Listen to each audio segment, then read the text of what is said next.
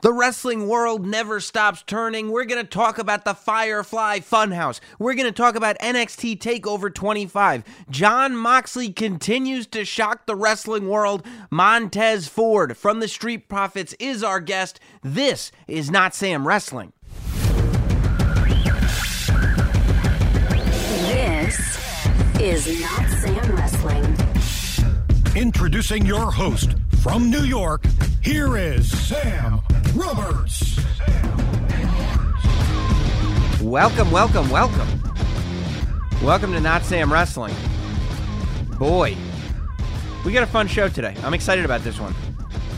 I'm actually excited too. I got so much good feedback on last week's episode. I I appreciate all that. We tried something new. Look, at the end of the day, Not Sam Wrestling is always going to be what Not Sam Wrestling was intended to be from the beginning. We've been doing this for, I think it'll be five years in October, right? 52, da, da, da. Yeah, I guess five years in October. And from the beginning, this was a podcast for wrestling fans. And I'm always going to try to figure out new ways to celebrate our fandom. And sometimes it's not just kind of going over what's going on in the current product. You know, I'm sitting there and I realized last week that I was getting these feelings of nostalgia and old shows and all that. And that's such a big part of being a fan, especially at my age or anybody who's an age similar to me. The reason we're as big of wrestling fans as we are today is because of how big of fans we were when we were kids. So sometimes I like to celebrate that aspect of the whole thing. Um, and I thought Mike Johnson was a tremendous addition to the show, and I appreciated all the positive feedback I got in the format switch up last week uh, when we ended up doing a complete retrospective on ECW Barely Legal. That's something we're going to continue to do. Uh, I got a couple messages from a couple people that I think are going to be phenomenal on the podcast that are kind of interested in going down memory lane. You know, if you're a, a Not Sam shill over at patreon.com slash Not Sam Wrestling, and you've got suggestions as to what shows, moments, etc. you'd like to see covered in that retrospective way like we did for Barely Legal, send those suggestions in because I'm always listening for stuff. That's the whole point. I mean, if I'm not going to listen to the fans of this show and I'm going to call myself a fan podcast, I, I'm doing everything backwards. So if you've got suggestions, make sure you're sending them in. Hey, welcome to the show. Uh, I want to send a couple thank yous out, actually. First of all, I was on the Takeover 25 uh, pre-show on Sunday, which was a it was a blast, and the show was unbelievable. We'll talk about it a lot in State of Wrestling this week, but I want to thank uh, Mr. Uh, Mr. Alex Pierce Customs over on Instagram. He is the gentleman that slipped me a custom-made Mattel uh, Sam Roberts action figure that I was able to get on camera for the beginning of that pre-show. So that was Mr. Alex Pierce Customs uh, on Instagram. He did an amazing job. It's the second custom made Sam Roberts figure I've received. I love him. I it, it blows my mind, especially the good job that you guys do these days. It's it's really really cool. Uh, speaking of figures, I also want to thank Totally Rad Toys on Instagram. Totally Rad Toys was able to uh, point me in the direction. He was able to hook me up with a good deal on a couple of Hasbro's that I needed to add to the collection. Not that I didn't have these figures, but my 123 kid had sun damage. And as you've heard on the Major Brothers Wrestling Figure podcast, my Ludwig Borga may or may not be missing a finger. So, Totally Rad Toys uh, had a 123 kid and a Ludwig Borga in amazing condition. And uh, he sent them over. And it's really nice to see somebody that gives great deals and sends exactly what they described that they had uh, on the internet. So Totally Rad Toys is his Instagram if you want to uh, pick up any retro figures. And then the last thank you I want to send is to Chalkline. Uh, I'm adding to my uh, Chalkline WWE shorts collection. I got the Bret the Hitman Hart shorts. I it's probably I wear so much Chalkline stuff around the house. You know, I wear uh, the track pants, the WCW and the Wolfpack track pants around the house all the time. And those shorts, I have the Ravishing Rick Rude shorts, I have the Dude Love shorts, and now I have the Bret Hart shorts. And I wear them around all the time. All the time. They're the most comfortable things ever. And Chalkline is just uh, putting out teasers that they're going to put out ECW shorts with after, after the barely legal legal episode. I was like, yeah, send me all the ECW shorts. I'm going to need them. Here's my credit card. Just charge, charge, charge away. And the other stuff that I've heard they've got coming out and that's that's coming down the pipeline, uh, I'm super excited about. So, you know, I've been, but you guys know, I mean, Chalkline makes the Not Sam jackets. I've been a fan of of Chalkline for a really, really, really long time. I mean, you talk about fan service. Chalkline is like a fantasy brand. It's everything that you could have wanted. It's all the stuff that you go. I mean, it'd be awesome if this existed, but no company would ever make it. And then Chalkline goes, "Hold my beer." and you come out with something amazing. You have Dude Love tie dye basketball shorts. Incredible. So thank you to Chalkline for sending over another pair of shorts uh, and making it so that my wife now has to pick one. Pick one. Either focus on my upper legs that are neon pink, Bret Hart style, or focus on my skinny white lower legs. Up to you, babe. Whatever you want to do. Hey, uh, you know, I got inspired this week. Uh, watching Takeover, especially live in Bridgeport, Connecticut, I mean, you talk about a crowd that was on fire. The Bridgeport crowd was so good during Takeover. There was a really great moment, actually, that wasn't caught on camera, and I don't know how many people uh, even realized that it happened. But so we did the pre show um, right in front of the entranceway right by where Triple H, yours truly, and Pat McAfee took a photo that Triple H tweeted out. I don't know if you noticed that, but maybe check out his Twitter account and Instagram. Uh, but they set up because uh, it was a totally different setup because it was an independent NXT show. The building was not set up for WWE TV, and NXT fit into that. It was a totally NXT was coming in for the night, and then everybody was packing up and leaving. So it was a totally new experience, and it was really, really, really cool to see that and to get the energy of the building. The, the NXT roster is just so passionate about the brand. It's really, really cool and refreshing and great to be around. It's inspiring, quite frankly. But they set up the pre show table so that we are facing right in front of the kind of Titantron monitor. So behind us is the aisle that leads to the ring. Um, and Pat McAfee, Charlie, and myself are sitting down and we're getting ready to start the pre-show. And fans are just starting to enter the building. They may might have opened the doors 20 minutes before the pre-show actually started, if that. So, you know, there's just people here and there. There was one AEW chant all night. And during the show itself, I didn't hear one chant. And I had a buddy who was in the audience and he was like, "Yeah, no, I didn't I didn't hear it at all." In the very beginning of the evening, there were a couple a couple of people that came in and started chanting AEW.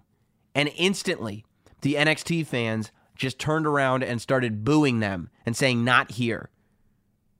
And guess what? NXT put on a show where they left no room for anybody to think about anyone else. I just thought it was great. To me, and this is not a shot at AEW, I just, I like product loyalty. You know, I would probably feel the same way if, you know, if if somebody I, I uh, CM Punk is great, but when people are chanting CM Punk and fans tell them to shut up because they want to see what's going on in the ring, I think that's awesome. You know, if I was at an AEW show and somebody was chanting Ambrose, Ambrose, and the crowd turned on him and said, "Nope, not here. That's Jon Moxley," I think that was amazing. I love it when the crowd gets behind whatever's going on in the ring for any organization. But for me personally, and I'm not just saying that because I'm involved as a fan, NXT TakeOver is consistently the best pro wrestling show in the world. I like it better than what New Japan puts on. I like it better than what AEW's put on, Ring of Honor, WWE. I love NXT takeovers. Every single takeover show, I just leave going, this is why I like wrestling. And there are moments from a lot of shows where I get that feeling, but there's very few shows where throughout the night, it just the feeling builds and builds and builds, and I just leave on this wrestling high. You know, a lot of times you watch a show and you end up leaving on a wrestling low because you don't love how it went or it was like meh. But NXT takeovers, you I always leave on a wrestling high. And for that to happen show after show after show, I mean, I would say that NXT takeovers inarguably have given me that feeling since January of 2018. That was the show where it was uh, Andrade defending the title against Gargano. To me, that was the beginning, really, of this era of NXT that we're in now. Now, the takeover shows before that were amazing too, so don't get me wrong. I'm just, I'm really talking about this era of NXT. And they have not let me down once, at least since January 2018. Maybe that's just when I started counting. Um, but I have to tell you, I got the feels when I watched the Street Profits capture the tag team titles in their ladder match. You know, the Street Profits have been around NXT for three years, and teams have come and gone. They've come in, ascended to the top, been the team, left to go to the main roster, or stayed, but still kind of been a part of the main event scene of NXT. And a lot of these teams come into NXT with a tremendous experience in the world of pro wrestling, which the Street Profits don't have outside of NXT. So, in an era when NXT has so much, I mean, let's think about it. Go down the roster, right? Your main event is Cole Gargano. Tremendous experience. Your opening match is Roddy Strong versus Matt Riddle. Tremendous experience. You know, Velveteen Dream versus Tyler Breeze might be the exception, but Tyler Breeze has been around for a long time and wrestled on the main roster. You know, Io Shirai comes in with 10 years experience. Shayna Baszler has experience before she got here.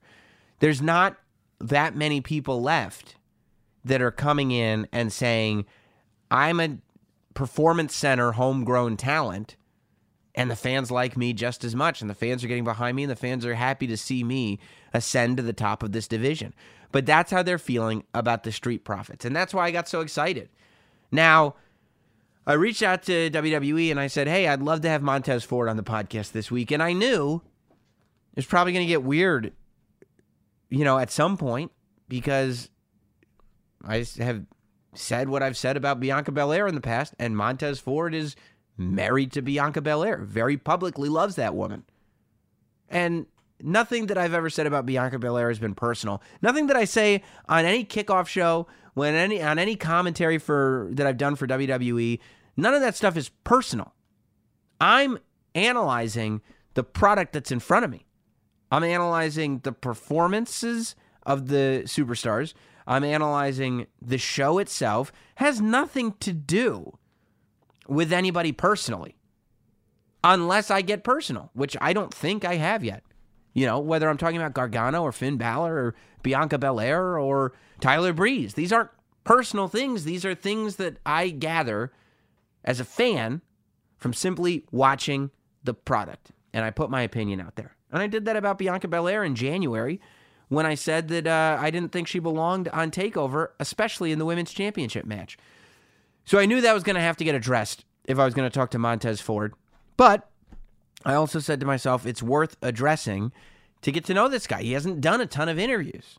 He doesn't have a huge history in pro wrestling outside of NXT. And to me, both of them, the Street Profits as a team, I believe have a tremendous future in WWE and in wrestling. No shade to Angelo Dawkins. I think Angelo Dawkins is awesome. I feel like I'm looking at a star when I see Montez Ford. And who knows? Maybe I'm looking at a star when I see Angelo Dawkins too. But at the end of the day, Montez Ford and the sensational athleticism that I see and the promos and the personality. There's something there, man. We are we are on the verge of something really cool. And so I said I want to talk to Montez Ford and I want to learn a little bit more about his journey. I want to learn a little bit more about his mindset as he walked into TakeOver. And if I have to explain myself about his wife, Bianca Belair, then so be it. It's worth doing it. So that's exactly what I did. And Montez Ford came back and he said, I'd love to be a part of Not Sam Wrestling this week.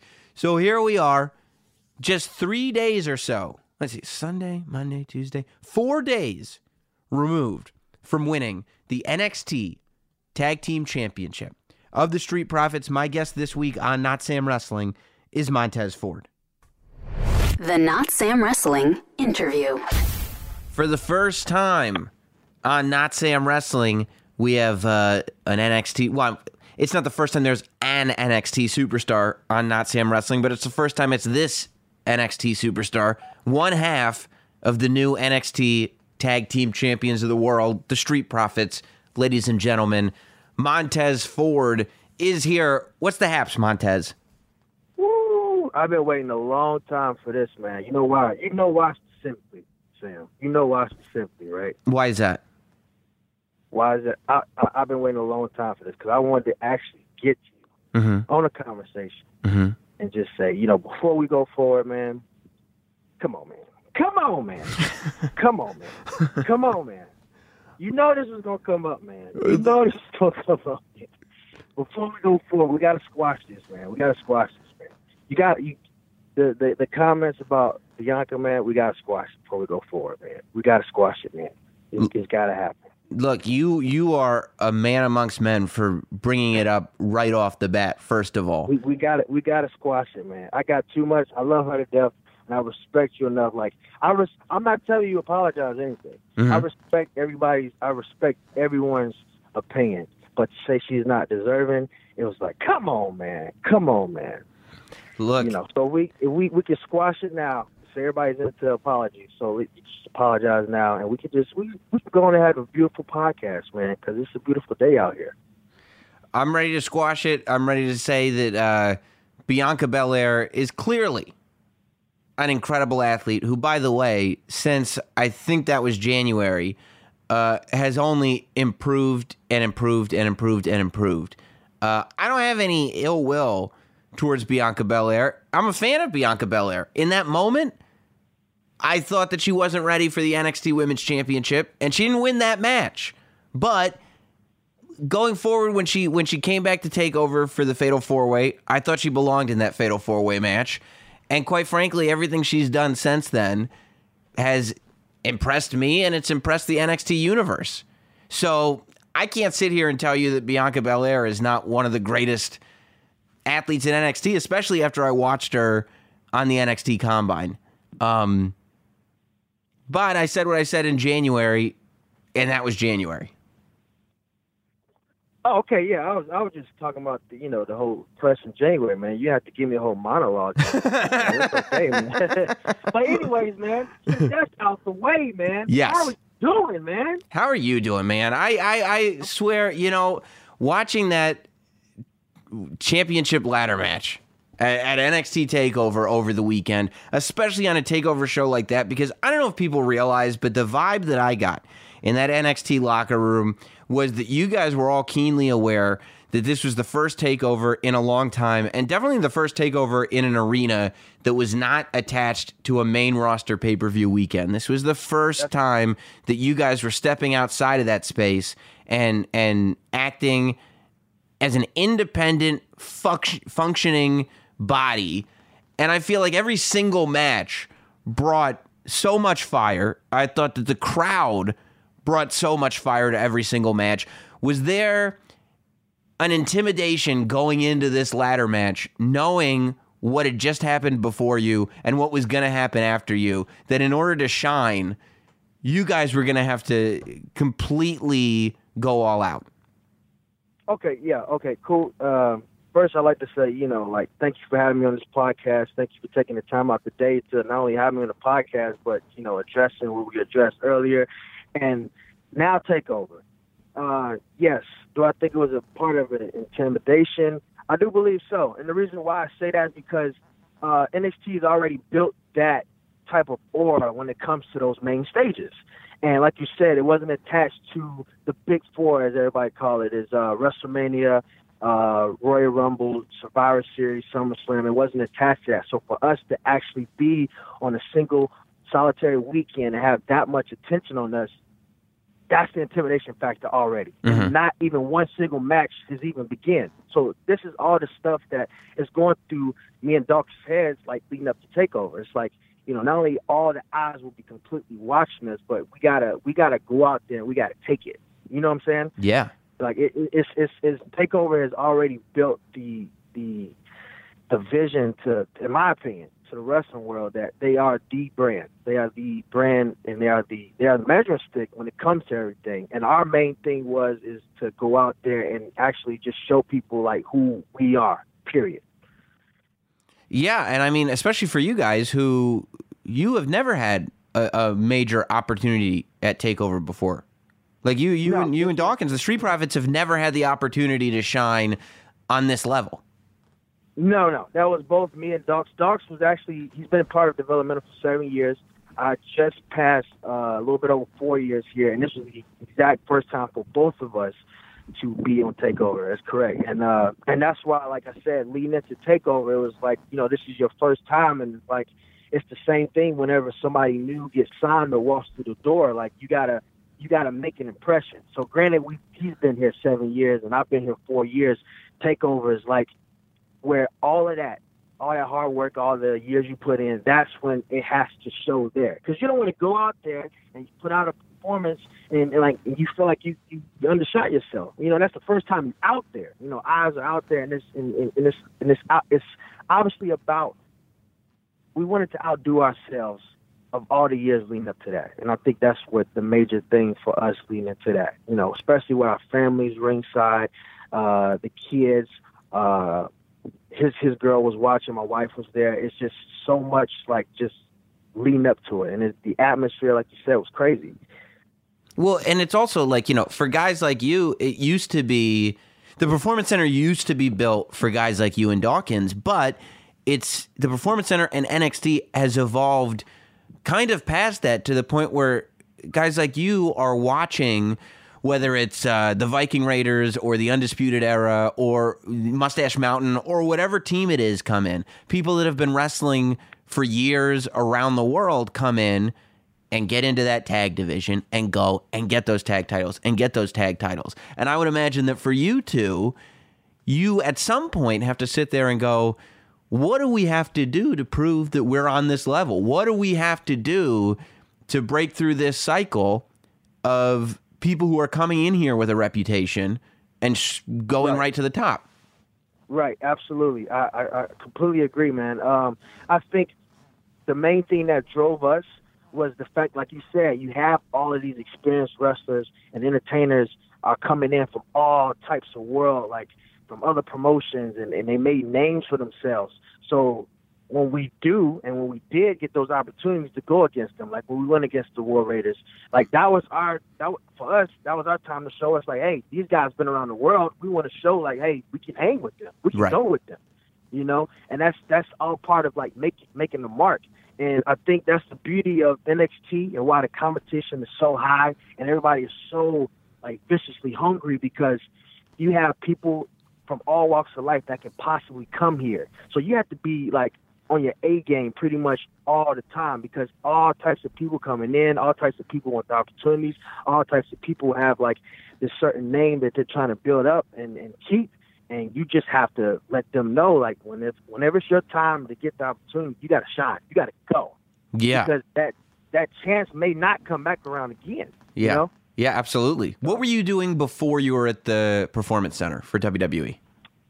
So from 2008 2012, I was in the United States Marine Corps, and then afterwards, uh, I moved to uh, I moved to the South a little bit and worked for this uh, this pla- this plastic factory called uh, AT, shipping shipping plastic, man, for for farm mills, shipping shipping 12 hour shifts, and then. Uh, at that point, I was like, "Yeah, this is this is rough, strenuous job. Like, I feel like you know, it's it's, it's not really doing too much for me here. Like, I don't think I can advance as much as I need to take care of my kids. We'll get back to getting to know Montez Ford a little better momentarily, but if you didn't get a chance to get tickets to NXT TakeOver 25, I think I know why. It's complicated. There's millions of tickets out there. Why can't they all be in one place where you know you're going to get the best price and everything's going to be available? I've got the answer to you. SeatGeek.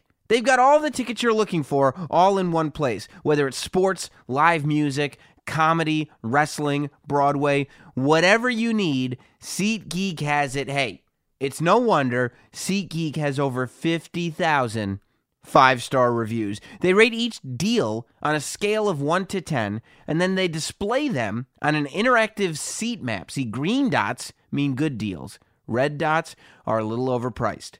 You know if you're getting the best deal, you know exactly where you're sitting, and each ticket is fully guaranteed.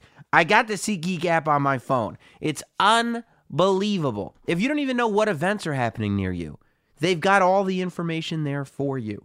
If you want to see what's happening near you, if you want to see when your favorite band or wrestling show is going on tour, it'll tell you. You can get events to anything, anywhere, all at the best price that you're going to be able to find it. And get this, it gets even better. SeatGeek is going to give you $10 off your first SeatGeek purchase. $10 off. Why? Because SeatGeek likes us, and I like you. And that's what we figured out together.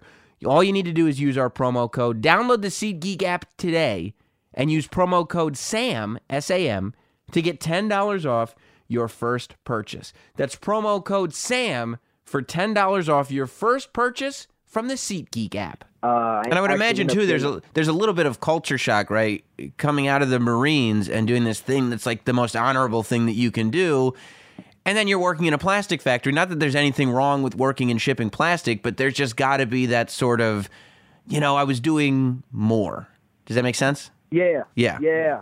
Uh, I mean, doing more in regards to the military, or just just doing like the, the I, I I would have to imagine that being in the Marine Corps comes with a tremendous sense of importance to what you're doing, and that that that sense of importance in what you're doing, that you would get hungry for that sense of importance in whatever follows after. Yes, absolutely, and it, that's that makes perfect. Like it is a culture shock because uh, the you know the military is structure based, and you know everything's time deadline or whatever, and, and you have to be efficient and all this other things, and you got to be pretty much precise in everything you do because decision making is, is key. Mm-hmm. And like you said, culture shock and like you know we call it you know we get in the civilian world and everything's a little bit slower. People don't move as fast, and it's pretty much you have to go. And I think that's what led me to actually, you know, obtaining my dream, which is the WWE NXT. Is you know, like I said, I worked in the plastic factory for like maybe a couple of months, and then eventually I, I went back to uh, I guess a government website where you can submit your resumes, and they help you get government jobs from your past experience. And I actually ended up getting a contracting job back in Coronado and San Diego. Mm-hmm. And all in between this, I already had my first try, tryout in the WWE in 2013. But at the time, uh, they said I spoke well, and uh, they said, you know, just keep trying and keep sending us emails and send us update pics, and you know, we'll possibly get you uh, another opportunity. So on the process of that, I did the contracting job back in San Diego and Coronado, and I just kept hitting up like one of the uh, one of the HR department representatives. Just kept hitting them up, hitting them up, hitting them up, hitting them up, sending emails, sending like pictures, sending videos, like showing my progress. And I even remember from the last trial, I gained almost 40 pounds between that one and the second time they sent me out there. And second time I went out there, did a tryout, and here we are. Wow. And and and so you're but you're not like wrestling on the weekends or wrestling on the side while all this is going on. No, no, I'm just strictly working and uh, doing some classes for uh, through school because uh, through the military, uh, you actually get to use a GI Bill to obtain classes and get a degree. So I was working and trying to obtain my degree in criminal justice on the side. Wow. So, no, I wasn't wrestling. I didn't have any wrestling experience before NXT at all. The only wrestling experience I had was watching it as a kid. So. So are you just a natural athlete? Because you know, I mean, looking anybody that watched Takeover, but anybody that's familiar with the Street Profits in general in NXT, like your athletic. We talked about Bianca at the beginning of this thing. Your athleticism is right there. It's something that that sticks out. It's what you bring. So the idea that you weren't any form of professional athlete before getting to the performance center at all is kind of uh, uh, amazing. Now, I, I wish I didn't play sports because I, I did play sports in high school, Uh-huh. but it was just like I get what you're saying. It was it was just it was just a dip because when I graduated, the the main sports I was doing was track, cross country, and uh, and, and basketball, and and play a little soccer as well.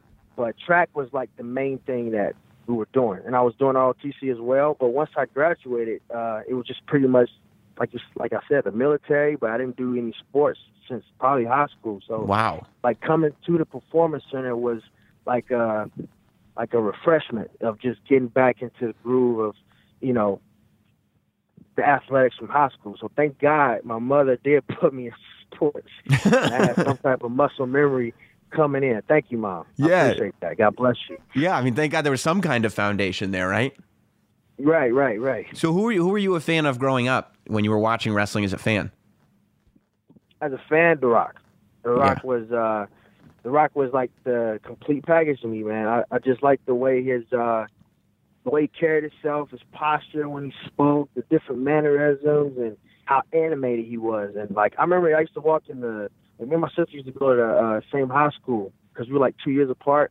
And I remember like we used to go and lunch, and we used to make entrances coming into the cafeteria, but I would always do the rock, Mhm. you know. And the rock was my guy. Like I used to get up on uh, the edge of my bed and raise my right arm and cut promos at school on the teachers and get sent out sometimes. But yeah, The Rock was my up.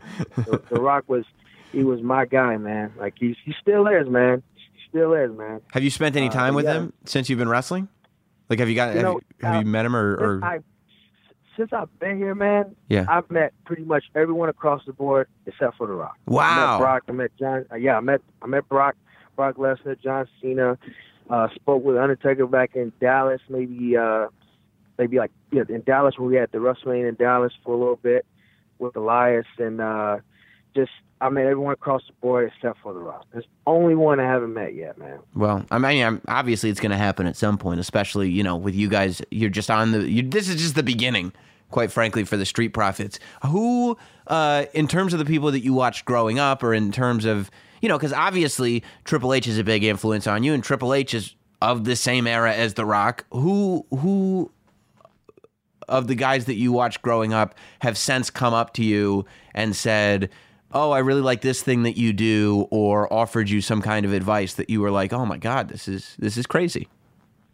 So, um, I've I've I've gotten because we're blessed to be here at the PC and have like so many like different coaches and talent like come through here, and it's just like I think for me, everyone across the board that's walked up and Mhm. said something. I can't even like go off the name, but anyone who's ever came up and like said something or gave advice, uh, it's it's been it's been like wow, like yeah, like this is like you know. I remember one time. Um, I think this was actually this was past weekend at Takeover, and uh, Shawn Michaels was giving some insight like towards the uh, like what how he feels like you know our our tone or should be going into the match. It's like wow, it's Shawn Michaels. You know, this is Mr. Mr. WrestleMania. You know, giving Right. advice towards, and, and it's just it's mind blowing. And you don't. And and and Triple H even said one time, boss, uh, he saying one time how like, you know, sometimes just everything happens so fast and just sometimes just take time to sit back and enjoy all of it. And I thought that was like also one of the most realest statements I've heard too, because it does it all does happen fast. It does do seem like yesterday, uh, you know, 2015, I started here, and now takeover is already passed for me and dogs, and like it happens fast, but like you said, it's like one of those things where you just got to sit back and just take it all in because it's we're gonna look back and be like, man, this is this is a really good time in our lives, you know. Absolutely, yeah. I mean, Yeah. I, I don't think that there's any doubt. I think that any everybody that's come from NXT that I've talked to kind of just thinks back on some of the matches that they had, especially on takeovers, and it's just, I mean, man, what a great time it is for all of you guys that are doing what you're doing. When you have that that moment that is going to close the match at takeover, the the jump from the rope to the ladder, that that spectacular move where it looks like it's not going to happen because the ladder looked like it was really far away from the rope. Is is the, is there anything in your head going? Oh my god! If I don't make this ladder right now, the whole thing is blown. Like this is not, you know, I, I think people take for granted that it's just gonna happen because as fans, we just get to kind of watch you guys do things that look impossible. But you're a human Right. being that has to pull this off, right? Yeah, it's uh, it was it was it was terrifying, and I, I even remember uh, I even remember toward the end of the match where Dalton speared Cutler, Mm-hmm. and I was like, oh man, I gotta go. And then like I'm just thinking like as I'm getting up there, I'm just like you said, I'm like, man, if I don't make this, man, I was like, you know what?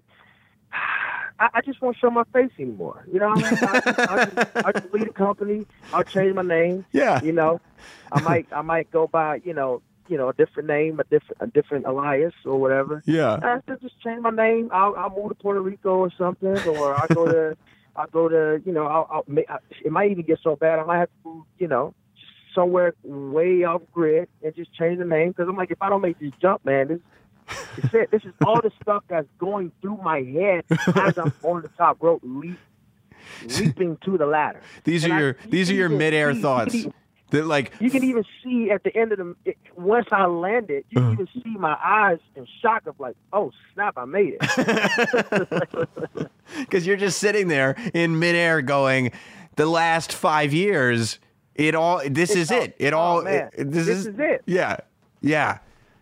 I'm like, man, it's, this is it, man. This is it, man. I'm like, man, like, you know, you know how bad it would be for for the kids to have to go to school and like, yeah, man, your daddy, yeah, he he, he didn't he didn't make it. man. He didn't- No, I mean, and I, I was feeling the same way because I talked about it on the on the pre-show that this was the make or break moment for the Street Profits. You guys, after all this time, were finally getting your opportunity. I said exactly what you said at the beginning of the interview that there is nothing that says that they're going to get another opportunity. This is it. This is the one. So, I mean, I feel like it all is encompassed into that one jump. That the fact that it was able to be pulled off flawlessly kind of lets you know where everything is going. Um, thank, like, thank God for it though. yeah, really. So, who uh, who came up with the whole Street Profits, the name, the act, the cups, the the whole thing? Because I mean, you know, it's one of those. I don't want to say gimmicks. I say acts because it's one of those. The Street Profits, I feel like, is is one of those teams that is so contemporary and feels like relevant to what's going on and what young people are actually doing and feeling and saying and thinking. Like it's just, it's just so on the pulse more than a lot of other stuff is. Uh, how much of that is you and Angelo? How much of that is input from other people in NXT? How, how does that all come about? Well, so um, I don't know how much trouble I get in this podcast for saying, you know, whatever happens behind the scenes or whatever. But uh, uh, the whole Street Profits act was pretty much like uh, it's, it's crazy how it, how started. Was uh, I think uh, it was it was a taping where I think I had. Ironically, it's crazy how all this stuff started. Is how it all culminated at Takeover. Uh, it was a taping where I went against Steve Cutler, and on the same tapings, I think Angelo Dawkins went against uh, at the time No Way Jose, Mm-hmm. and then after that, at the time, um, a couple people came to us with the idea of having us as a tag team. So we was like, you know, we started, you know, tagging out on the the uh, the Florida shows and getting stuff together and just trying to get a groove and you know, just trying to get a groove of like what what do we want to present to the world? Because we already know like who we are, but now it was just a, it was just a process of trying to put who me and Dawkins are as people and translate it into professional entertainment, professional wrestling. Right. Does that make any sense? Absolutely. because you, I think the art of NXT is putting your personalities through, you know what how, how, what we do in the ring. Just putting the person personalities out there and just getting everybody on board to understand like what we're really trying to bring to the world. So like from from once we had the tapings, you know, a couple of years of putting us out, putting us together, and we ended up meshing together, and the the name was just like my name actually came from uh from uh it was a guy I believe uh that came to the the PC because once we have the we have the little PC tours and everything. Mm-hmm. and uh he came in his name was uh was Montez. And it was like well th- th- there you go. There's Montez and then like my my last my last name is is, is is Crawford so that's where the Ford came from But somebody came in named Montez and had no idea that it's like, yeah, you just gave me my name. It, it came in. His, his name was Montez, and uh, I forgot what his name was, but he was Montez, and uh, I was like, you know what? That's my name. that's, that's, that's, that's, that's that's my name, man. That's my name. So I went to the I went to the courthouse and got my name changed, man. Like Ocho Cinco, man. That's my name now. That's amazing. Montez Montez Ford, man. but uh, all seriousness though, uh, but yeah, the everything that's been put together, like the acting and everything, is is pretty much me and Doc just bouncing ideas off each other and just doing, you know, just feeling it while we out there, and then just like obviously, like I said, like having the the staff and everyone just just have us find different ways of, you know, doing our action and performing and making sure that the audience captivates it and understands it. Right. You know what I'm saying? Because everything's a flow. It's a it's a flow, and I think that's one of the major things. Like I want to personally thank, you know, everyone that's helped us along the way is actually getting the flow of of who we are because our culture is different and just like everyone else who's out there performing everyone has a different culture and, and a different way of expressing themselves and, uh, and i'm just glad now it's to the point now that everyone can well it seems like now that everyone can can understand it you know? Yeah, and is, is that part of it? Do you have to explain like why the music has to sound a certain way, why you're coming out to the ring with cups, why you're doing I I'll do this dance but I won't do that dance because I mean, you're right. It does have to be culturally relevant because if you start coming across like a parody or like you're trying to be something that you're not to relate to something that's not working and it's phony, you know, people are going to throw it out immediately. Right, right, right. And and that's one thing that, you know, I feel like we don't want at all is that we don't want people to not understand us or we don't want people to feel like we're being offensive. It's just it's just us being expressive and Right. passionate about what we're doing. You know, cuz like a lot of things nowadays and you you know cuz you you deal with podcasts, you deal with different people all the time. There's a lot of things now that get misunderstood for either the wrong or right reasons. Yeah. And our thing is just constantly, constantly just trying to like get people to understand, like you know, like this is what we do. And if it gets, if it does get to a point where they don't understand, then it's just like, well, maybe it's just not for them. But that's not what we want in the day. We don't want it to be like, you know, well, they don't understand, so forget them. Like, no, it's it's just we we want to communicate with everybody, you know, and that's that's the beauty of it, like to bring everybody in, you know. Yeah, to take a to take your unique culture, but then make it inclusive, so that you can have a, a whole audience in Bridgeport, Connecticut, putting their cups up with you and dancing with you, and they're all doing your thing because everybody's Yeah, yeah. celebrating it. Yeah, yeah, it makes perfect and, and sense. that's, that's that's that's the main thing, man. And I think like that's like I said, that's the beauty of NXT. Just just grabbing everybody on for the ride because like we're all in this together, so Yeah. we might as well enjoy ourselves and you know in the whole process of all of this. So, How uh, but yeah, man, it's how important and and helpful was it for you and Angelo to go over and spend some time in Evolve and and to get out of the WWE system? You know, Evolve is is part of the whole thing, but to go to Evolve, a separate company, and to kind of get the feel for what that's all like.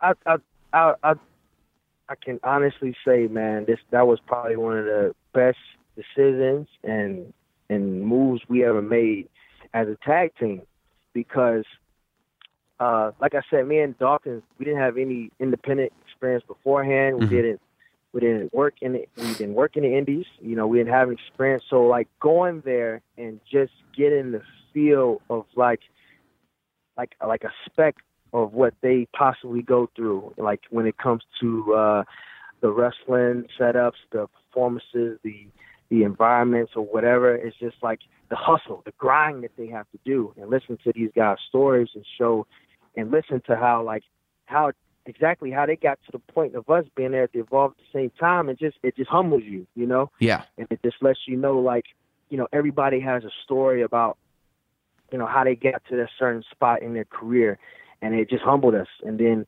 to to work with guys that had different styles different pace and us constantly have to make adjustments and it just put us it just put us in a good you know learning curve a learning block and like i said it it humbled us completely and uh it just shows like you know like all the talent and works in life that come in, it's like you you get a kind of a feel of like what they go go through before they either get to NXT or they go to another promotion or whatever. 'Cause Yeah. everybody has their own experiences and what they go through, and I think for us, like you said, stepping out of the NXT uh, system and going over there and just seeing how things work is just a different flow, different environment, and it just makes you appreciate everything, and not just NXT, but Evolve and just everybody, just everything around. Have you? I know you've only been champion for a few days. You want to take some time at least to just enjoy the fact that you not only got through that match, but got through it super successfully. And it was, you know, in my eyes, everything you guys could have wanted it to be. But have you guys thought to yourselves, like, oh my God, the level that we just took that match to, do you understand that there's another takeover in August in Toronto? We're going to have to defend now these NXT Tag Team Championships. And this is the level that people now expect the Street Profits to be performing at on these takeover shows. Oh, I love it. You do, yeah. the, the, the hard part, the hard part was, was, the, like I said, the first takeover, and is to get there and set the bar. And Yeah. we wanted to set the bar extremely high because I feel like that's how we've been operating for the last couple of years we've been together. Is just keep setting the bar high and keep trying to outperform yourself. Mhm. So the fact that we got on the first takeover, and like you said, if, if that's what we did, okay, good, thank God. If that's what everybody thinks, good. But that's that's our thing now. If that's the bar we're at, we, we want to go higher. We don't want to go below that. And then even after that, you know, we want to go higher than that. And I think that's and I think that's the mentality of a lot of people here too, just constantly being hungry and just wanting to press the envelope every single time. Yeah. Every single time. Yeah, I mean, and it's clear when you watch Takeover, they're they're just they're amazing. To me, NXT Takeovers, and I watch everything, you know that, and and I stand firm in saying that Takeover shows are the best shows in wrestling right now. I mean, as a fan, it just doesn't get any better, and it's consistently every single time. Have you have you guys thought at all about you know whether it's two weeks from now or two years from now, where the Street Profits may fit on the Raw or the SmackDown rosters, or are you more concentrating on what's right in front of your faces? I think for us, uh, because NXT is our home, Mhm. and I feel like every person that's either come through NXT or is still in NXT, uh, everyone has performed at such a high level that, in in our opinion, it's its own brand. So I think for now, like what me and Dogs is focused on, obviously keeping the NXT Tag Team Championships, but also making making this brand more of what it already is and pushing the envelope even higher Yes. because I feel like I do feel like NXT is the is, is the imprint, is the brand, it's, it's it's the brand, it's the it's it's the one that everyone has eyes on, it's the one that everybody's measuring off of. If you think about it, like you said, even when people do comparisons with any types of shows, they always compare it to the takeovers Right. and that's the bar that we want to just keep keep keep pushing. So for right now, our focus on is just whatever happens from here until beyond. We want to make sure that we push the bar as high as it possibly can before anything else happens. Well, my, yeah, I mean, it makes perfect sense. Montez Ford, uh, I'm a fan. I love what you guys are doing, and uh, congratulations on the success and and where this is all headed. I think that the right team won at Takeover, uh, and I'm really excited to see what happens next, man. Thank you for doing uh, the podcast, and uh, also for starting this thing and clearing it off and making sure that everything is squashed. no, man, it, it's it's good. I appreciate you having me on, man. Thank you for taking the time out and you know just being patient and having me on your podcast. I do appreciate that. I thank you so much for, you know, now we got this whole thing cleared up between the whole Bianca issue. Now, now we can go out and have some sushi or some pizza at Chuck E. Cheese or something now. That's You know right. You like Chuck E. Cheese? I love Chuck E. Cheese. Who doesn't? I, was, I mean, I'm saying it's it's it's like Vegas for kids. That's that's, that's our thing, man. Yeah, I'll bring my kids. You, I mean, it'll be great. It'll be it'll be perfect. Yeah, it, we, we, we, we'll, we'll go, man. We'll shoot the basketball, see who can get the highest points in the smallest amount of time. We'll do everything. I love it. I can't wait. Yeah, I appreciate it, man. Thank you so much, man. Thank you, man. Hey, if you want the conversation to extend beyond this podcast and you want to get away from the nonsense that goes along with wrestling Twitter, don't forget about the Discord room. It's a private Discord room only for Not Sam Shills that is literally active 24 hours a day, seven days a week. All the Not Sam Shills are in there talking about every wrestling show, every wrestling event, every breaking news story. I pop in, and the only way to become a member of this Discord room is to be a Not Sam shill at patreon.com slash Not Sam Wrestling with tiers starting as low as a dollar, less than a dollar a week, quite frankly you can get into that Discord room.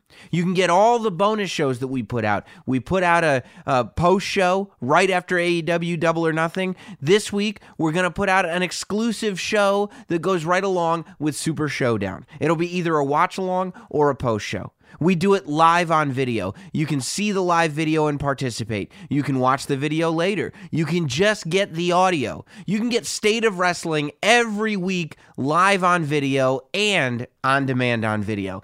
Every interview that we do on video before anybody else. You get bonus shows, including captive audience where I sit down with a member of my life, whether it's my wife, whether it's a, uh, my brother, a friend, and have them watch a classic wrestling show with me that you can watch along with us on the WWE network, and I explain to them why this show is so great. The only way to get all the content available is to become a Not Sam shill right now at patreon.com slash not Sam Wrestling.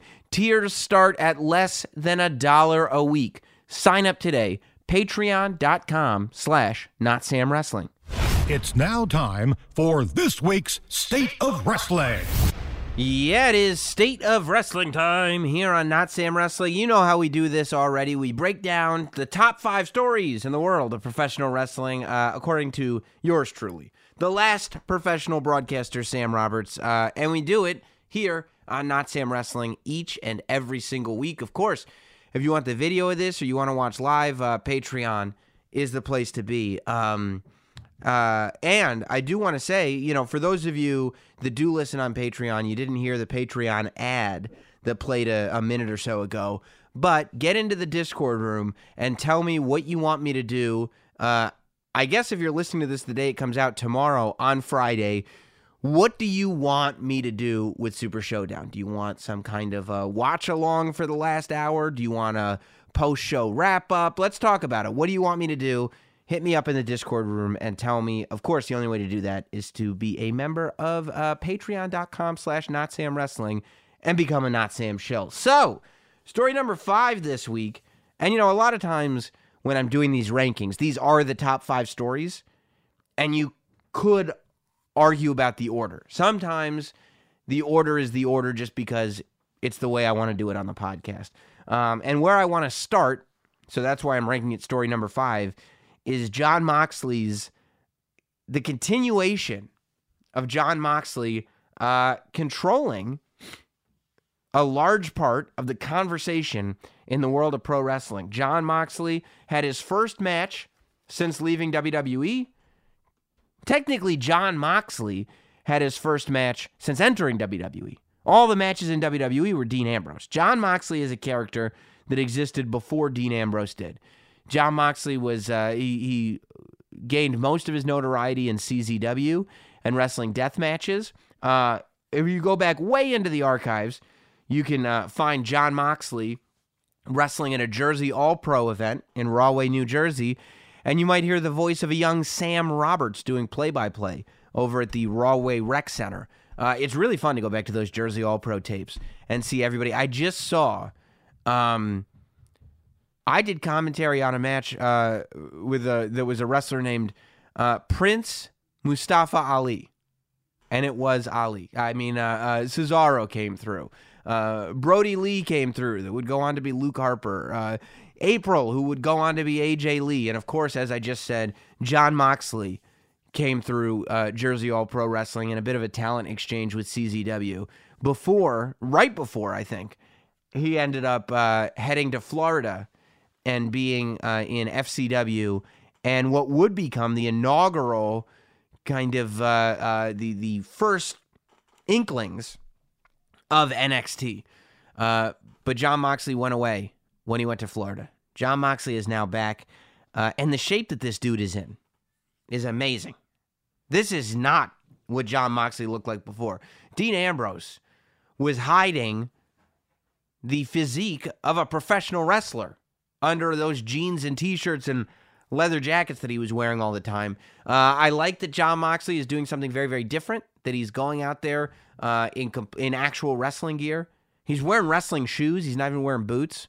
And he went out and spoiler alert, he went one on one with Juice Robinson, which again, kind of a really interesting match because Juice Robinson, of course, was also in NXT. This was later than Jon Moxley was, but he was one of the first people to kind of leave. And everybody left, a lot of us fans scratching our heads going, why would you leave NXT? And he went on to uh, gain uh, quite a bit of fame in New Japan. And he was the uh, uh United IWGP United States champion until Jon Moxley showed up at the best of the Super Juniors and took that title away from him. Jon Moxley, the, the IWGP United States champion, as we speak. Now, I saw some people were teasing his ring gear a little bit. I actually liked the ring gear, maybe because it was just such a departure from Dean Ambrose. Um, but I thought it was cool. You know, he was wearing like uh, like small MMA shorts, knee pads, wrestling shoes, not boots. Uh, and I thought it was cool. You know, I thought that his style was different. There was a whole bunch of gifs out there. If you just Google it, you can find them. Uh, the new finisher, it's it's like the Dirty Deeds. It's a double arm DDT, but it's a guillotine double arm DDT. So he picks you way up in the air and he's got your legs straight up. It just looks really cool. Uh, I'm surprised, though, that Jon Moxley's first in ring match. So he shocks the world by showing up at AEW's pay per view. And then all the AEW fans, because I think for the most part, the AEW fans are the fans that are all over the internet, are the fans in America that are going to figure out how to watch New Japan. So, you know, most of the AEW fans that were excited to see Jon Moxley show up probably also can figure out how to get access to New Japan through New Japan World or whatever other various nefarious means that they have. So I was a little surprised because he's doing the AEW event Fyter Fest, which I don't think is going to be televised, uh, which again is a little odd uh, later in the month. But I would have thought, since he made such a big impact, that AEW would want that nut for themselves. That that the the first time he steps in the ring, AEW would kind of want that to be theirs. Uh, but alas, it is not. He is the uh, IWGP United States champion, which would lead one to believe that Jon Moxley is going to continue wrestling for New Japan, at least uh, to some extent, the same way Chris Jericho uh, was the IWGP Intercontinental Champion uh, for a period of time there in New Japan. Um, I I wanted to, I I I like it better when he comes down the aisle. To tell you the truth, he walked through the crowd for his entrance, which was cool because you don't really see that all that much in New Japan. But at the same time, you know, I, I was I like the idea that Jon Moxley is not only different, but I like the idea of portray at least trying to portray Jon Moxley as a much bigger star than Dean Ambrose. I like the idea that while Dean Ambrose was kind of this grimy everyman that would come out of the crowd and would wrestle in jeans and do all this, Jon Moxley is a character that is deserving of a grand entrance, of music and the spotlight right on him in the moment where everybody cheers because they see him for the first time. I'd like a little bit more of that with Jon Moxley, but all in all, he is he is setting the wrestling world on fire, and I don't think that's to anybody's surprise to tell you the truth. I don't think anybody's shocked. You know, everybody knows how talented Dean Ambrose is. I think even WWE knows that. You know, I I believe that even with all these podcasts that Dean Ambrose put out, that you know, I would not be shocked to see Dean Ambrose back in the WWE at some point. Years, years down the line. It won't be anytime soon. But I think WWE will always be aware of Dean Ambrose's talent. You know, I don't think that when stuff like this happens, that WWE doesn't see what Dean Ambrose is capable of. We're just in an era right now where WWE wants to do what WWE wants to do. And as much as Dean Ambrose is this amazing talent, I think WWE just wants to say, yeah, but I want him to do this. And if he doesn't want to do it, he's got to go. Type of stuff, you know? Not that they fired him or anything. He left. They wanted him to stay. But yeah, we want him to stay, but here's what we want him to do. And that's the deal with not just Jon Moxley, that's the deal with everybody. You know, the whole thing is like Sirius XM has every right to come to me and say, Look, Sam, we know how talented you are. And here's what we want you to do. Here's what we think we want for our company. This isn't the Sam Roberts company. This is the SiriusXM company. And what SiriusXM wants from Sam Roberts is for you to go and talk about, uh, you know, synchronized swimming every morning. That's what we want from you. You have the ability to talk about just about anything. If anybody can make a synchronized swimming show work, it's you. And we want a synchronized swimming show. So that's what we want you to do. And I'd go, Well, I'm capable of so much more. And they go, Yeah, I know. I don't care. I want you to do a synchronized swimming show. And I go, Okay. I signed a contract. I made that deal. I wanted to be a talent on SiriusXM. So this is kind of what I have to do now. And at some point, if I decide that I don't want to do a synchronized swimming show anymore, guess what? I have a studio in my basement. I can come down here. If I can do better without it, I can be without it. That's the thing. It's not just wrestling anymore. You know, it's not just the wrestling industry. It's everything. It's entertainment. It's it's broadcasting. It's acting. It's comedy. It's everything. Everything yeah, and it's beyond it's sales. Sales jobs. It's it's whatever you want it to be. The internet, in my opinion, has opened so much stuff up that people have you you have access. Whatever you're good at, whatever you want to do, you can do it yourself. So if you do not want to be beholden to a larger company and you think you can do better without them, you can. For the first time in history, you can do it without them. And if you can do better without them, then now you actually can do better without them. There was a time where theoretically I could do better without them, but I don't have access to my fan base. I can't tell them where I'm going to be. I can't communicate with the right people all the time. We have access to any sort of we anybody can build a fan base if they're good and talented. And anybody has access to communicate with anybody at any time right now. You know, it, it's it's a crazy time. So, whatever business you're in, if you can do better without a big corporation, you know, pushing you and having you do what they want you to do, go for it. Do it. You know, and that's what Dean Ambrose is doing. And I don't I don't begrudge anybody for that. But I also don't think that it makes the corporation wrong for saying, "Okay, you know, this is not a indentured servitude. You all, you can go and do it on your own, but we will give you lots of money and a tremendous amount of exposure as well as a tremendous education into what it is that we do. In exchange, we would like to be able to use your talents in the way that we see see fit. And that's a deal a lot of people make. That's a deal I've made with multiple companies because I believe in that model. But there have also been companies that have said, we want you to do the wrestling podcast with us. I go, okay, let me see the deal. I don't want to sign this deal. I like doing the wrestling podcast on my own. If I wanted another boss, I would get one. No, thank you. You know, I've turned down bigger, I've turned down deals from bigger networks to move this podcast over there. You know, it's not like in almost five years, I haven't had anybody come to me and say, hey, why don't you do the podcast over here? Why don't you do the podcast over there? And I go, you know, I don't have to. So unless you can convince me that there's a great reason to, I probably won't. Now, on the other hand, I like doing a morning show at SiriusXM. I love, well, I mean, I love doing a morning show at SiriusXM. I love working with WWE. So there's no part of me that's sitting there trying to figure out how to change those things. If I didn't love those things, maybe I would. Maybe I would figure out how to change those things. So that's what Dean Ambrose did. And, you know, more power to him. Uh, speaking of stuff that I love, I loved NXT TakeOver 25. I mean, my God, I said at the top of the show, takeovers are the best shows in professional wrestling right now.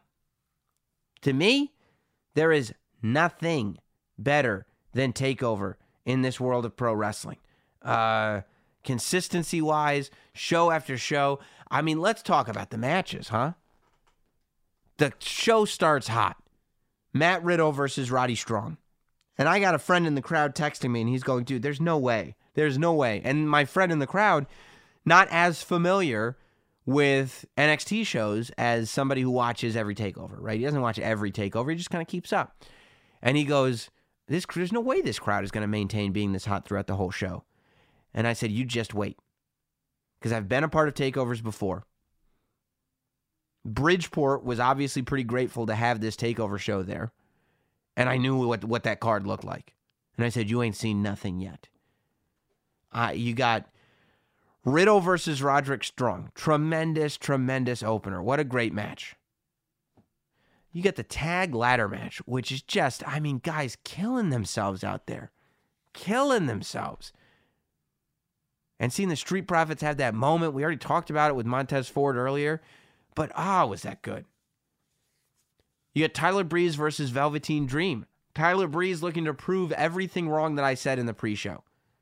That he hasn't gotten worse. It's just there's something about the NXT platform that allows him to display it. And he did display it. He still lost. I still wasn't wrong. But he put out this match that, like, everybody loved. You get your title matches.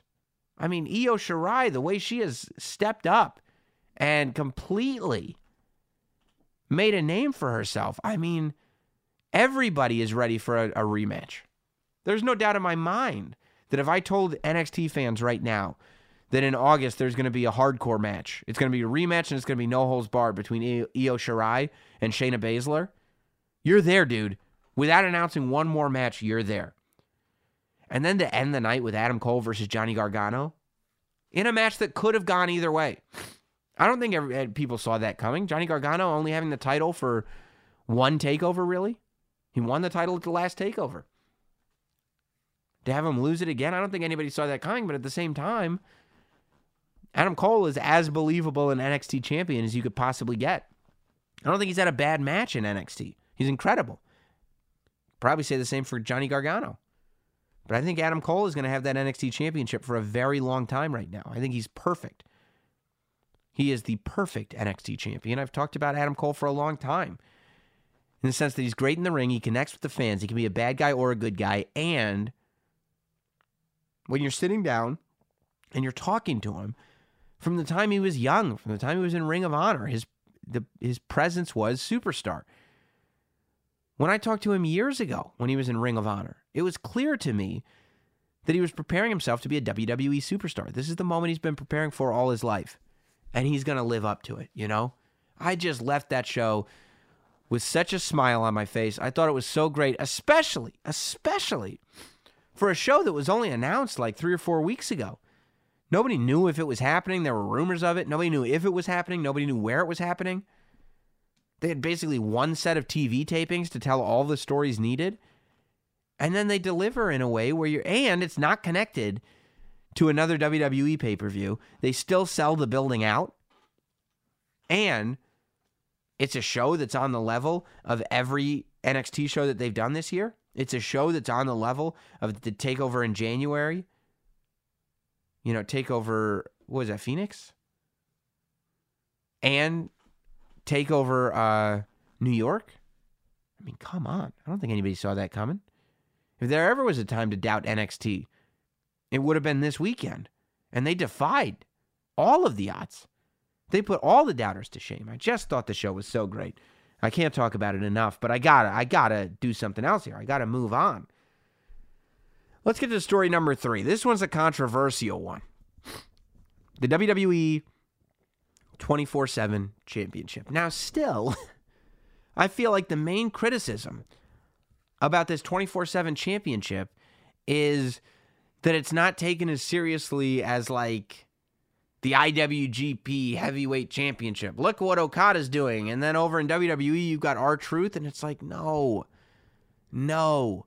You know, when DDT Pro, whatever, had their uh, bare knuckles title that was on the line 24 hours a day, and they were defending it on YouTube, and Joey Ryan was pinning a cat, and the Young Bucks were pinning a referee, and all this stuff was going on.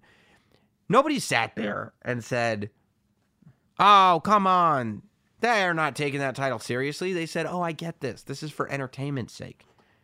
And that's exactly what WWE's doing with the WWE 24 7 title. If anything, it's created a new avenue to let R Truth be entertaining on a regular basis. And what we were talking about last week about really utilizing the 24 7 element to it, which means multiple regular title changes and the title changing hands outside of main shows. They nailed it. Dude, to watch a YouTube video where you've got Jinder Mahal in full ring gear jumping R Truth on a golf course, Jinder Mahal in his ring gear on a golf course. How is that not hilarious? How is that not great? That's why the title exists. It's the whole thing. It's a goof. It's fun. It's fun.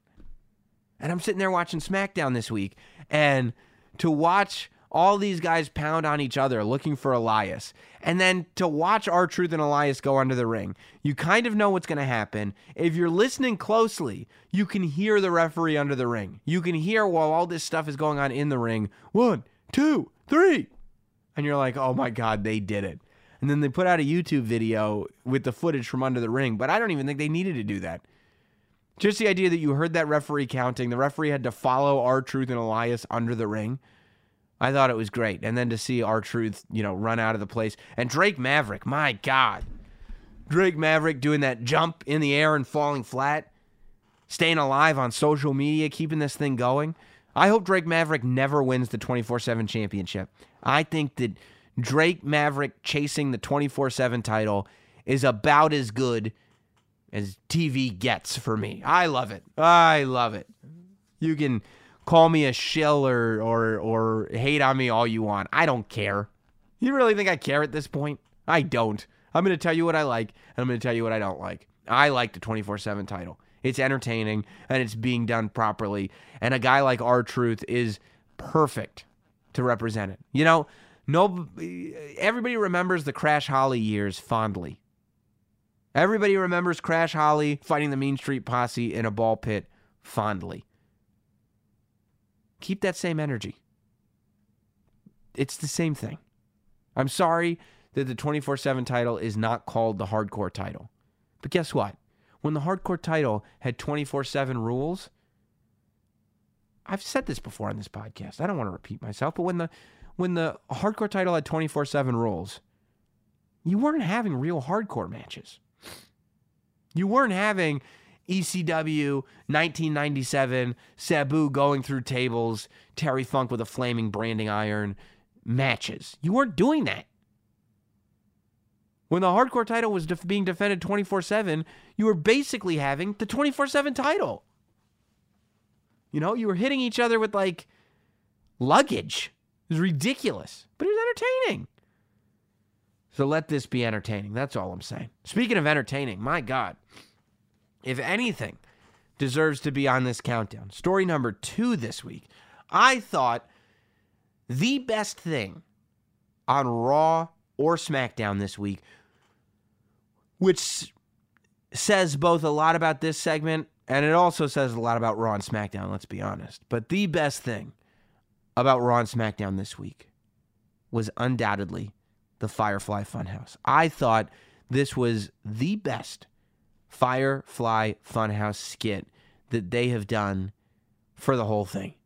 You know, just when I think, okay, I think I'm ready for Bray to step out of the Firefly Funhouse, we go back in and we go in this whole new direction. I mean, so at first, you know, I was talking to Wade Keller about it, and when I said, uh, you know, that uh, the the buzzard's name was Mercy, I go, oh, it's a tribute to Waylon Mercy, but it wasn't. I'll tell you what that is, and I go. Do you think Abby is Abdullah the Butcher? Now, I know Sister Abigail is the reference being made, but I'm saying if we're naming things after wrestlers and, and Ramblin' Rabbit and stuff like that, and you guys are probably going to sit there and go like, "Yeah, Sam, we know. Stop being slow to the punch. Why are you hosting a podcast about this if you can't get on our level?" I'm sorry, I'm stupid. But the reveal that the Firefly Funhouse and the puppets in the Firefly Funhouse are all Bray Wyatt. Mercy the Buzzard is named, and he's got the Hawaiian shirt on, is named Mercy because the original Bray Wyatt character, Bray is telling us, was a ripoff of Waylon Mercy. Ramblin' Rabbit is Bray Wyatt rambling through promos. These are all criticisms that Bray Wyatt has had. Criticisms probably made by the character reveal this week, and I'm not talking about uh, Husker Hus, Husk. What was his name? I'm gonna look it up. Husker the pig, Huskell the pig. Uh, hang on. Um, Firefly Funhouse. Husk. It'll come up. Um, let's see. Uh, uh, uh, uh, uh, where is it? Yeah, I don't know. I don't know. It's just not popping up. But you know what I'm talking about. Uh, Husk Pig. Hang on. I'm sorry. Bear with me for a second. Okay? Bear with me for just a second. Um, um, Huskus. Huskus the Pig Boy. I wouldn't be surprised if these are all criticisms that were made to him by Vince McMahon. And then to have a Vince McMahon puppet reveal himself as just the boss with the devil horns on it, you we are now figuring out how absolutely meta this entire process has been. Okay. Mercy Mercy the Buzzard was Bray saying that when the Bray Wyatt character first came out, it was a ripoff of Waylon Mercy. And who knows, maybe Vince told him that. Ramblin' Rabbit is Bray saying that these promos were just me rambling. And who knows? Maybe Vince said that. Maybe Vince told him at some point in real life, I don't know, he's just rambling through these promos. Obviously, Abby the Witch is Sister Abigail, who we know is actually Bray Wyatt. You guys were sitting there going, oh, who's Sister Abigail? Sister Abigail is Bray Wyatt. And the reason we know that is because Bray almost had to wrestle as Sister Abigail. That's what that's a reference to. Because Abby the Witch is wearing a similar thing to what the graphic of Sister Bray Wyatt as Sister Abigail was wearing. You remember when when Sister Abigail was going to wrestle Demon Spice Pumpkin Latte Finn Balor in orange and black? He got sick and they ended up having to do Finn Balor versus AJ Styles. Tremendous match, probably better for everybody. But I believe that Abby the Witch is that character that we would have seen wrestle Demon Spice Finn Balor. You move forward, Huskus the Pig is clear. I mean, that's clearly Vince McMahon telling Bray Wyatt to lose weight. That's Husky Harris, Huskus the Pig Boy, who loves chocolates. And then Vince actually comes in, and you realize this whole thing of Bray and the gym club and, and Wyatt Gym and doing the muscle dance and the muscle dance. First of all, it's a great way of telling the world that Bray Wyatt has gotten into amazing shape. And apparently, the entire time that he's been gone has just been lifting nonstop. But I believe it's also Bray's way of saying, this is what Vince asked me to do. This is what Vince wanted. You know? And he's got a Vince puppet in there now. It's so cool. It's so meta because you're seeing this character that we see now develop as a reaction not only to the fans, and he's still got this like cult thing going on where he wants the kids to follow him, let me in, let me in, let me in. But now he's telling Vince McMahon to let him in. Now he's saying, hey, Vince, let me in. I've done everything. I've lost the weight. I've stopped rambling. Let me in. It's so cool to me. He goes from, it's the only character I've ever seen that goes from being an over the top, like horror movie character. Like one week, he's got this weird, like evil clown mask on where you're like, okay, you're an over the top horror villain. And then the next week, he's going super, super inside so that smarks are sitting there watching, going, Oh, I know what he's talking about. I read about that in The Observer. I, there's never been a character who can do that. Who can have this guy in an evil clown mask explain to you what's going on behind the scenes in his life in WWE.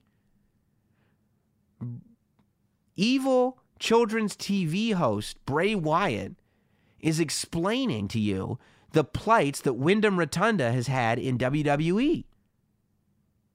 I'm getting goosebumps just thinking about it. It's my favorite thing on TV after this week.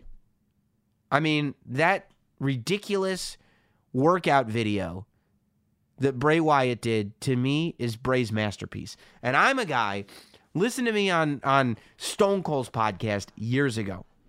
He asked me who's who were my favorite. I said Bray Wyatt. I want a Bray Wyatt to beat John Cena. I want a Bray Wyatt to beat The Undertaker.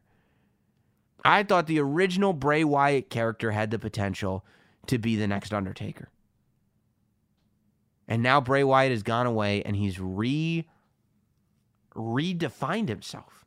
He's completely restructured himself to the point where all the damage, the horrible, horrible damage that was done to that character, we can do away with because he's acknowledging all of it. All of the character, the, the, the, steps that he had to take are all acknowledged through the puppets on that show. It's his psychosis playing through via a children's TV show. It's amazing. Speaking of Undertaker vibes, and you know, you talk about Undertaker because he's one of these guys who, like, you just, I mean, just iconic characters, characters that become so big, they're just, it's, it's just that's that's the the goal that everybody who's got a very deep character should look towards. I see that in Bray Wyatt, and I honestly see that in Aleister Black. I hope they let Aleister Black get in the ring soon. Because every time he steps in the ring, I go, Aleister Black is just the future of the business. I think Aleister Black has just endless potential from what I see. I'm just a fan on the outside, but I think Aleister Black has endless potential. I just want to see him in the ring again. Let's get into uh, uh, story number one, and that's the rest of Raw uh, and Brock Lesnar. So, a couple of things about Raw. First of all, I think things are getting a little wonky in the women's division. Um, I don't know why they're taking some of the unpredictability away from Nikki Cross. I don't know why they're taking the eye makeup away. I don't know why they're humanizing Nikki Cross. You know, there's lots of humans in the women's division. There's nobody kind of wacky and unpredictable like Nikki Cross is. So I kind of get worried when I see that. Although nothing that I've seen her do on Raw has been bad, in my opinion. And she is on Raw more and she is winning matches. So, you know, maybe it is for the best. But I get a little concerned when I see that. Part of me is going, Alexa Bliss is, is a good guy on Raw, teaming with Nikki Cross, and a bad guy on SmackDown going against Bayley. But I'm going to be okay with that one because I just think that Nikki Cross shouldn't trust Alexa Bliss. I think at some point Alexa Bliss is going to turn on Nikki Cross, and all's well that ends well. I'm okay with that. The Charlotte uh, Lacey Evans thing. It's really odd to have them going at each other, but nobody really turning. Like Becky Lynch, clearly the biggest good guy in the women's division. Charlotte turns on Lacey, I believe is how it went. And that's that's the thing. I'm not I don't even I'd have to look at the footage to see which did which, but they turn on each other, yet they still both have a problem with Becky. So it's almost like they still have a common enemy, but they don't get along with each other anymore. Like I don't know what the purpose of having them I don't know what the purpose of having them be at odds with each other is. You know, it seems it starts to, it feels a little messy to me. The main criticism that people had of Raw this week was uh, the uh, not delivering on on promises that WWE does sometimes. That they advertise a match for Raw that just isn't happening. Early over the weekend, Paul Heyman posts a video that he says uh, Stephanie McMahon is mad at Brock for not cashing in his money in the bank, even though because he said he would. Now I don't know why. I mean, Brock does have a year to cash in, so uh, and then Paul Heyman goes, so he's going to cash in this week. So last week we heard he's going to cash in, but then he found out that he had a year. So this week he's going to cash in, and you're like, why? Why would Brock Lesnar agree to that? And then he doesn't cash in, and he says he's going to cash in on Friday. Now look, as I've said before, here's what I was okay with on Raw. I don't want him to cash in. I think Brock is more interesting with the briefcase right now than without it. But what I also don't want is for him to say every week, I'm going to cash it in and then never do. Like, we know that the Money in the Bank briefcase is floating there. We know that there's always a risk that Brock is going to cash in. You don't have to advertise that he's going to cash in and then not do it to heighten the suspense that he might cash in We know he might cash in. You said he is going to cash in, and then he just decides not to for no particular reason. But he says he's going to do it on Friday. So I thought that whole thing was like, what? Just let him exist with the briefcase. Stop advertising that he's going to cash in, and just say, if you just say Brock Lesnar will be in the building, you get the same effect as saying he's going to cash in. If you just say Brock Lesnar is going to be here again on Raw, then you got fans going, oh man, Brock Lesnar is not on Raw every week. Why is he showing up every week now? Maybe he's going to cash in this week. There's no reason to say, and by the way, he's cashing in. What? And then he's not. So why wouldn't you have just said Brock is going to be here? And then you could speculate. That means he could cash in. If he's going to be in the building, he could cash in. Why else would he be coming? He doesn't just show up to Raws, you know, speculate, but don't advertise and directly say that it's going to happen. I'm going to tell you something I'm very, very, very worried about. I think that Seth Rollins is a red herring. I am very, very worried that Brock Lesnar is going to go to Super Showdown and he's going to cash in his briefcase at Super Showdown and he is going to defeat Kofi Kingston after a hard fought match with Dolph Ziggler. That's, as a fan, where I'm worried that things might go. That Dolph Ziggler and Kofi Kingston will have a hell of a match. Kofi Kingston will come out on top. But realistically, the reason that Kofi Kingston has been so great as champion is because it's going to make Brock look even better when he beats him. I'm worried that Brock Lesnar is going to leave Super Showdown with the championship. And I'm worried that if he does that, he's going to carry it through the summer and show up to SmackDown in October on Fox with the championship. Again, I don't know this is going to happen. Maybe it'll happen in our, an artistic, creative way where I'm like, actually, that was really good. But I like Kofi Kingston as WWE champion more than I've liked any good guy champion in a long time. You know, I think that Kofi Kingston ran this danger of falling into the trap that a lot of fan favorites do. That when fans are so invested in the chase, I'm talking about the Daniel Bryans, I'm talking about the Rey Mysterios, I'm talking about these guys, that fans become so invested in the chase that once the person is crowned champion, all of a sudden, either fans aren't interested or the creative changes or whatever it is. And that person's title reign doesn't really end up being that impressive. It ends up being about the moment instead of the reign. I'm okay with the moments. I love the moment of Rey Mysterio winning the title. I love, love I mean, Daniel Bryan winning the WWE Championship at WrestleMania 30 is one of the greatest WrestleMania moments of all time. But you just can't think about the reigns that followed those wins. For Kofi Kingston, he had this amazing moment at WrestleMania.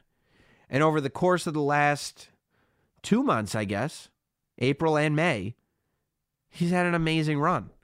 I think Kofi Kingston's reign as champion has been incredibly successful. I think he's so good.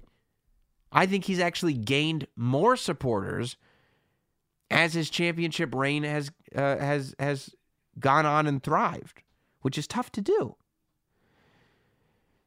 So I worry that Brock is going to go to Super Showdown and beat Kofi Kingston. Now, I'm not one of the I'm not a fatalist. I'm not going to sit there and say if Brock Lesnar were to do that, that means like, oh, WWE doesn't know what they're doing. I'm done with this, blah, blah, blah. You know, because if Brock beats Kofi for the title, it's a bummer. If it means that later on, Kofi gets to beat Brock clean for the title, wow, that's pretty cool. You know, that if if if that's what the result is, then okay. If if if at the end of the day we're just gonna make Kofi Kingston into an even bigger deal, okay, I'm all right with it. But in the meantime, in between time, I just don't want to see Kofi lose. So I hope that that doesn't happen. But who knows what's going to happen? You got Undertaker Goldberg, as I said, Kofi Dolph. Brock Lesnar is looming. You have to imagine he's going to be there. Uh, Randy Orton versus Triple H. Uh, Seth Rollins, Baron Corbin, 50 man battle royal. Uh, you know, who knows?